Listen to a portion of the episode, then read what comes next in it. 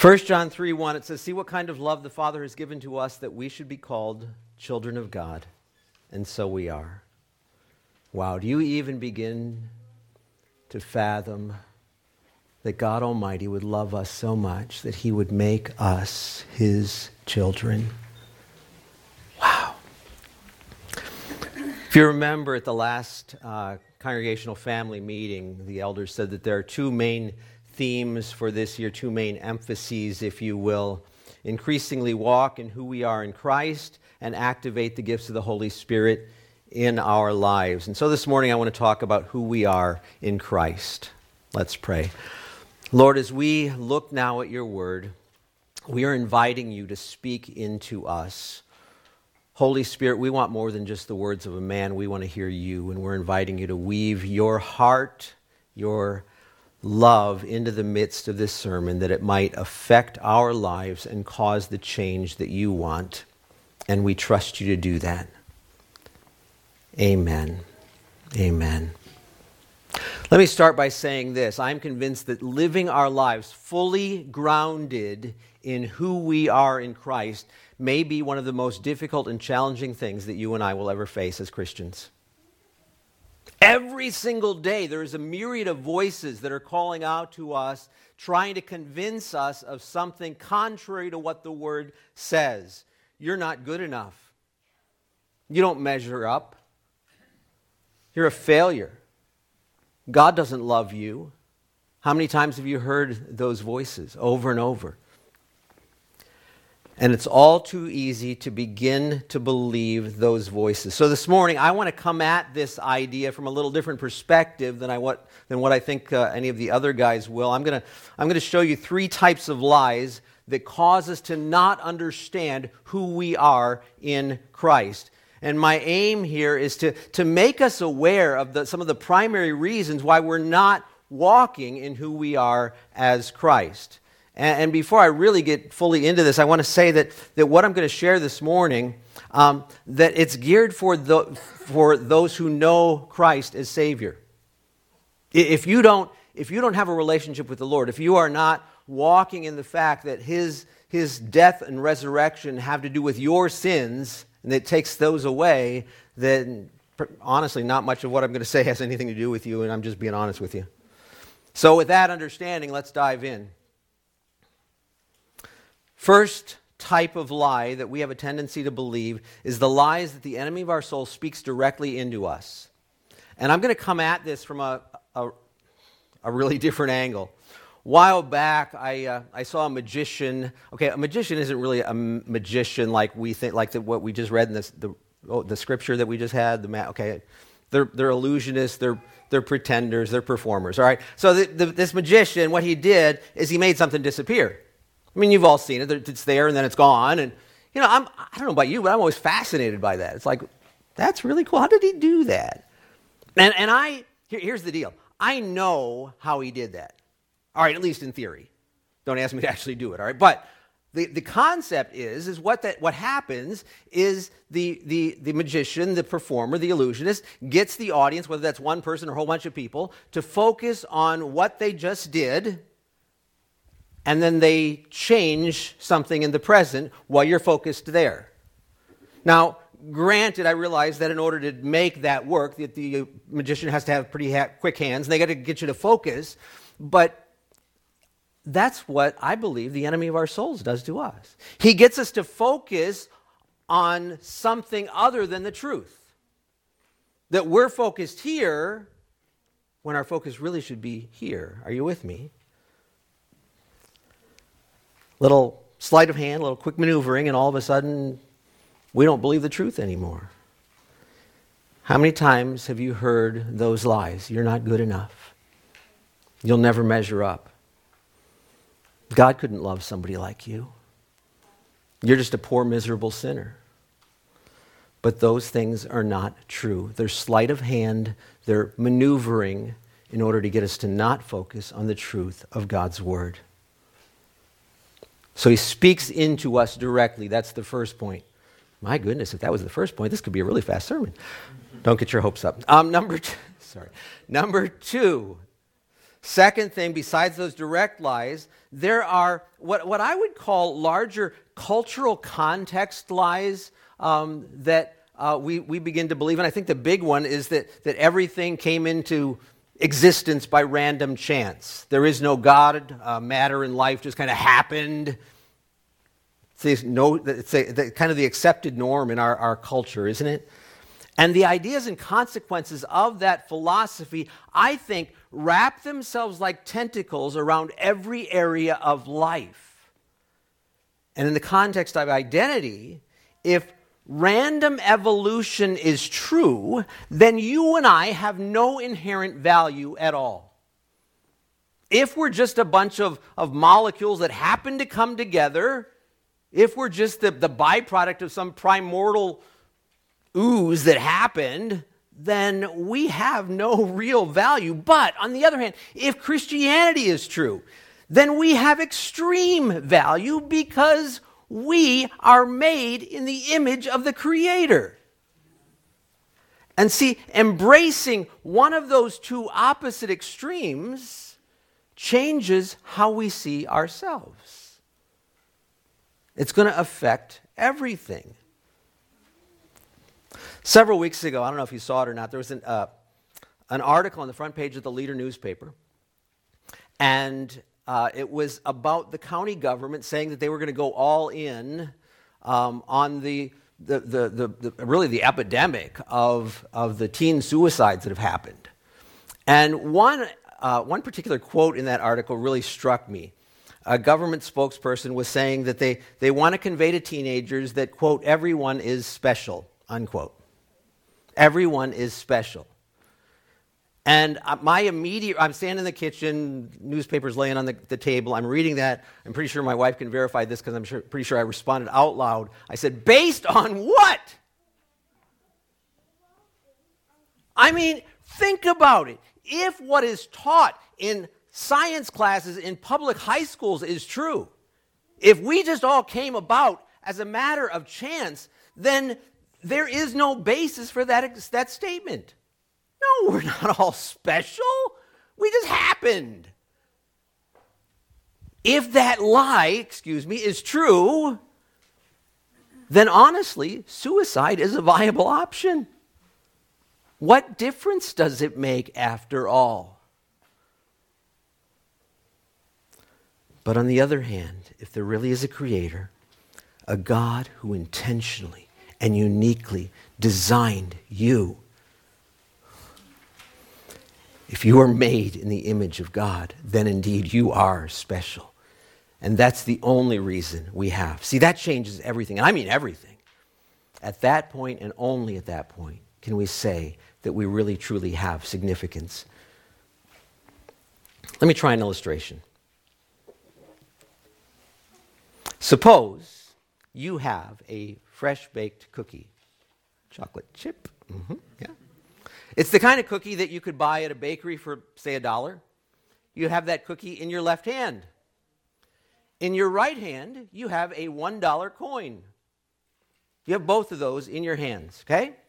You go for a walk, maybe you go down by the covered bridge. You're walking underneath the covered bridge where there is always a lot of mud. You stumble and you fall, and both of those items fall into the mud. They are both now completely coated in mud. What are you going to do with the cookie? You're going to throw it away. I mean, even if you could somehow wash it off, you, you're messed with soggy garbage. It's worthless. If evolution is true, then you are that cookie.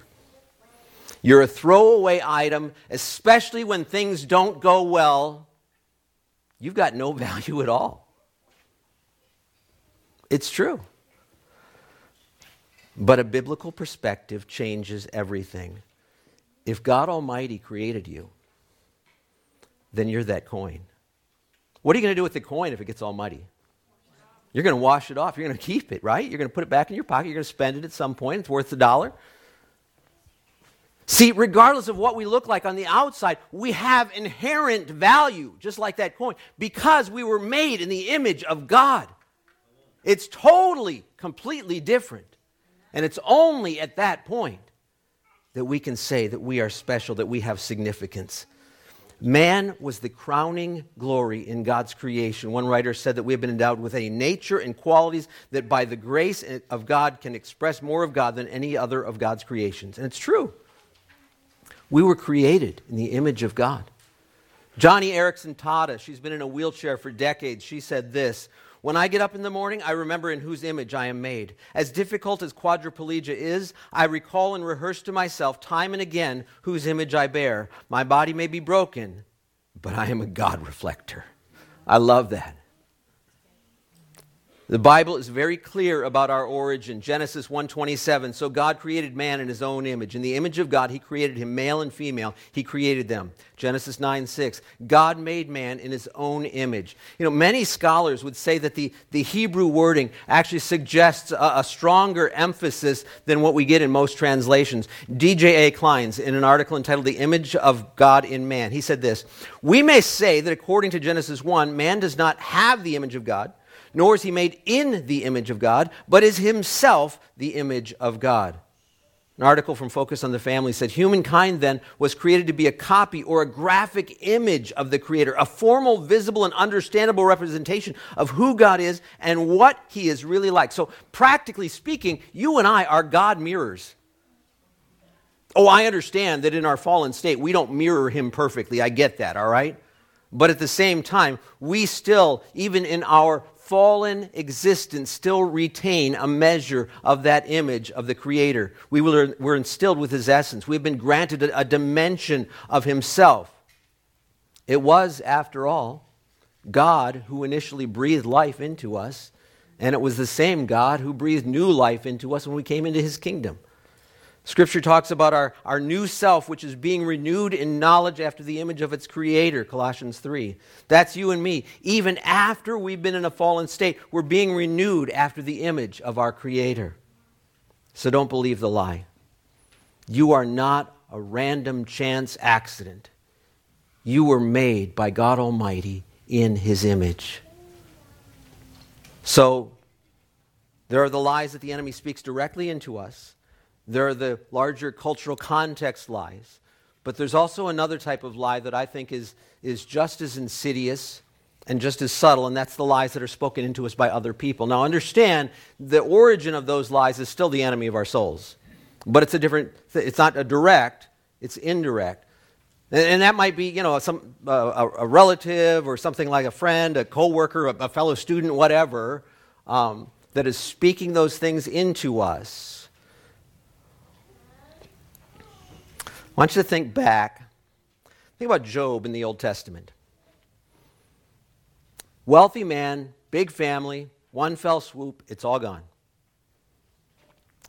And to add to that, Job has these friends that are, are trying to convince him to admit that it was his own sin that caused all of that to happen. But Job recognizes that's not true.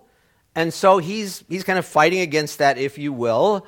And he's being patient, but at one point it seems like he just gets to the, the breaking point. And in, in Job chapter 13, um, the message translation, I love this. He says this I'm taking my case to God Almighty. I've had it with you. I'm going directly to God. You graffiti my life with lies. You graffiti my life with lies. What a great statement. What a, what a great word picture. I mean, can't you, can't you picture somebody with the, the spray can graffitiing onto somebody else's life. And I know that's not just Job's story. Some of you have had that happen. And those, those pictures, that graffiti might, might look pretty, it might look colorful, it might look artistic, it might be compelling, but it still lies, regardless of how you look at it. The enemy of our souls uses other people to speak lies into our lives, sometimes even well meaning people. When he knows that we won't listen to him directly, he will use others, oftentimes people who are in authority with us, people with great influence in our lives, to speak those wrong things into our lives. The father who says to his son, You'll never amount to anything. The, the kids on the playground who tell the 10 year old girl, loser. The coach who says, You're a poor excuse for an athlete. The mother who tells her eight year old daughter, You're the reason dad and I are getting a divorce. The boss who says, You're worthless. And I'll guarantee, in the midst of this many people, that there are others here that you could add your own to that list. We have all heard those lies over the years, they are real. Some time ago, I met a man who had heard those lies a lot. As a little boy, he was belittled and ridiculed regularly. Siblings and schoolmates spoke lies into him, whether it was about his stuttering, whether it was about his total lack of athletic abilities. He just heard it over and over and over again. Today, he's fairly well adjusted, but he will tell you that that negativity took a real toll on him. It took him years to get past it, and he's not totally behind it, at, even at this point. Those negative comments at times still haunt him, and he'd like to just erase the whole thing. But you can't do that. And I'm guessing that it's happened to some of you here too. I don't know, your situation might be not nearly as bad as that guy I just described, might be way worse. I don't know. But I do know that there are times that the enemy has, through other people, spoken into your life lies Maybe it was a teacher or a relative. Maybe it was a friend or a coworker. Maybe it was the bully at school. Maybe it was somebody who once professed a forever love to you. But whatever the source, those things that are contrary to God's word were wrongfully spoken into you, and they began to take root, and you began to believe them. See, even in this setting, Satan's strategy is still the same. He wants to distract us from the truth and get us to focus on the wrong thing. And I'm telling you here today, you get a choice in that. Even if those graffiti lies look really compelling, you can still ignore them and believe the truth of the Word of God rather than those lies. See, we too often don't think and act like the redeemed people of God. Whether it's because of those lies the enemy speaks directly, whether it's the larger cultural context lies, whether it's the lies that other people speak into us, we have a tendency to believe those things over and above God's word. All right, so what does God's word actually say about us? Now I can't give you a whole the whole list today, but I'll at least give you a few quick snippets. And it seems to me that I had some of these in a sermon a while back, but I'm over 60 and I can repeat myself. So, sorry, Nick used to use that one. You're a child of God, John 1:12, but to all who did receive him who believed in his name he gave the right to become children of God. You're a new creation. Therefore if anyone is in Christ he is a new creation. The old has passed away, behold the new has come. You're one of God's special people. But you are a chosen race, a royal priesthood, a holy nation, a people for his own possession. You're not condemned. There is therefore now no condemnation for those who are in Christ Jesus. You're a child of the light. For you are all children of light, children of the day. We are not of the night or of the darkness. You're chosen by God. You did not choose me, but I chose you. You're part of Christ's body. Now, you are the body of Christ and individually members of it. You're loved by God. But God shows his love for us in that while we were still sinners, Christ died for us. And again, that's just a, just a small sampling. But I want us to get a hold of those things. And, and I'm pretty sure that in our congregation, we get this. We understand. I mean, if I were to ask for a show of hands, how many of you believe the truth of those things that I just said, from the Word of God, how many believe they're true? I'm guessing that most every hand here would go up. But let me change the scene. If you and I were just sitting individually and talking, and I were to ask you, are there ever times that you feel like that perhaps one of those or more are not for you? Oh, I got you now. Don't look at me with your church faces. If you're totally honest, aren't there times that you feel like you're second rate, that you don't measure up, that maybe God just tolerates you like He made a, a bad choice in choosing you in the first place. I'm guessing there's been times that you've seen God standing there with a scowl on his face, his arms crossed gruffly, looking at you disapprovingly because you're not like the others. You're not like the good kids. You do the wrong things. You think the wrong things. You say the wrong things. You sin, and far too often. How could those promises possibly be true for you? And yet they are. The truth of God's word. See, what's happened is you have begun to believe the lies. The focus has shifted away from what God really says about you. And yet, when we put our focus on what God says, everything changes. Company called Revelation Media is releasing a video dramatization of uh, John Bunyan's uh, classic book, Pilgrim's Progress. Uh, my understanding is supposed to be in theaters around Easter. And there's a, there was a preview that I watched a while back, and uh, in one part of the preview, there's a dialogue uh, that's between Christian, the, the, the, pilgrim, and Apollyon, the, the demonic prince. So I asked Stephen if he would help me to, uh, to do this really short dialogue here. The king has never failed me, you deceiver, you liar, you usurper of all that is good and true. Silence! I served under you and found nothing but misery. Silence! My allegiance is with the celestial king. Is it? You heard me. How many times have you already failed him on this journey?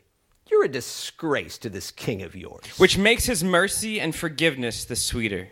You are a deceiver, which binds his subjects with invisible chains. The king has broken mine, and I am free. You know, in light of that conversation, let me ask you a question. When the enemy of your souls comes and accuses you, reminds you of what you've done wrong, how do you respond? Do you immediately come back like Christian did there and say, that might be true, but there's a higher truth? Or do you wallow in it?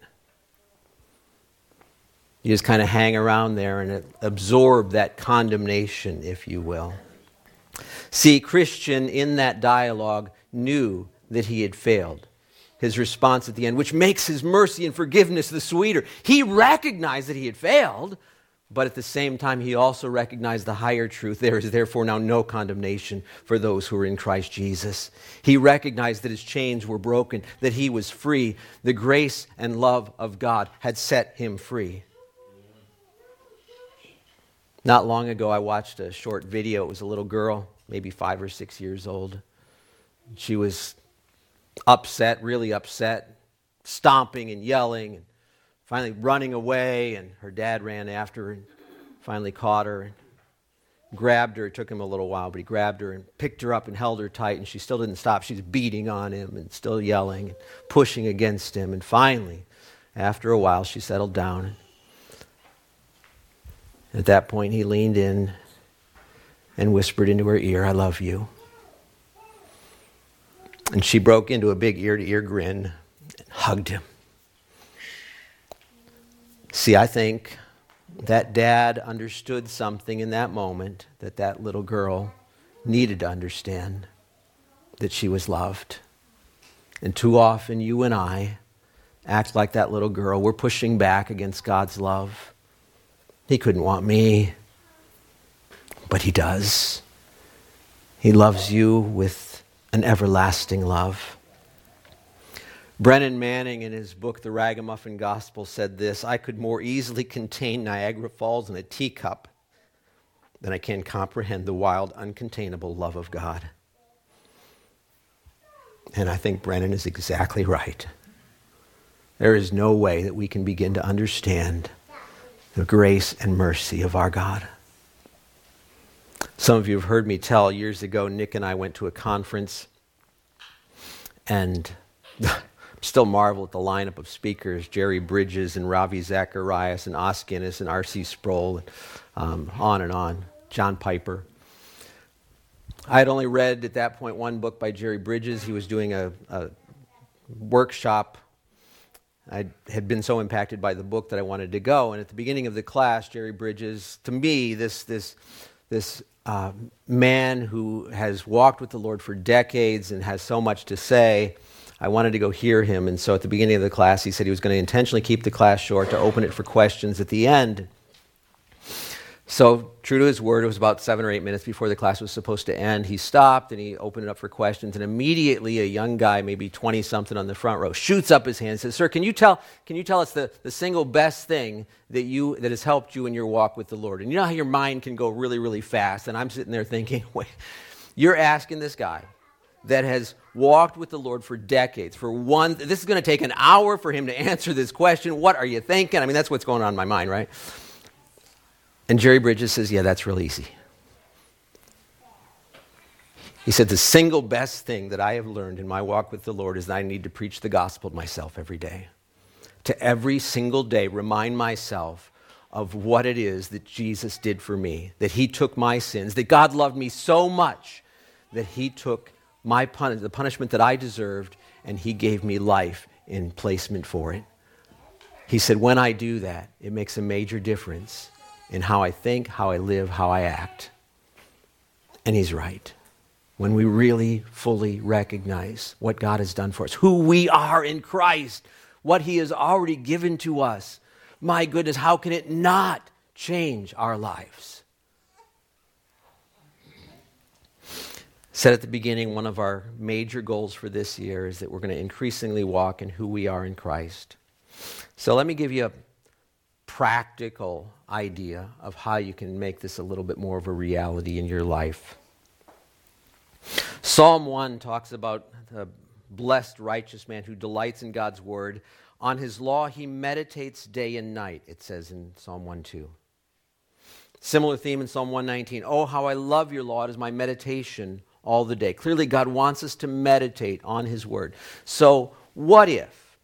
What if you were to take those scriptures that I shared earlier about who we are in Christ and you were to put them one on, a, one on each 4 by 6 card or as a pop up on your phone, and for an entire week you kept looking at that and looking at it and thinking about it and meditating on it. And the next week you did another one. The next week you did another one. Do you think after eight weeks that it might make a difference in you? I'm pretty sure it would when we recognize who we are in Christ, it's going to change not just our thinking, but it will also change our actions and how we live. Let's pray. Father, we are so grateful for your word, for the truth of your word, for the unfailing truth of your word, that you have drawn us to yourself because of your grace and your mercy, and that you want us to recognize the fullness of what you have made in us. God, would you more and more reveal that to us, more and more help us to understand, and, and, not just, just mentally understand, but to understand enough that it affects our lives, how we live in this world. Lord, we are so grateful for what you have done, and we are inviting you to cause what you have done to make a difference in us day by day in our lives. And we thank you that you will because you're faithful. We ask it in Jesus' name. Amen. Amen.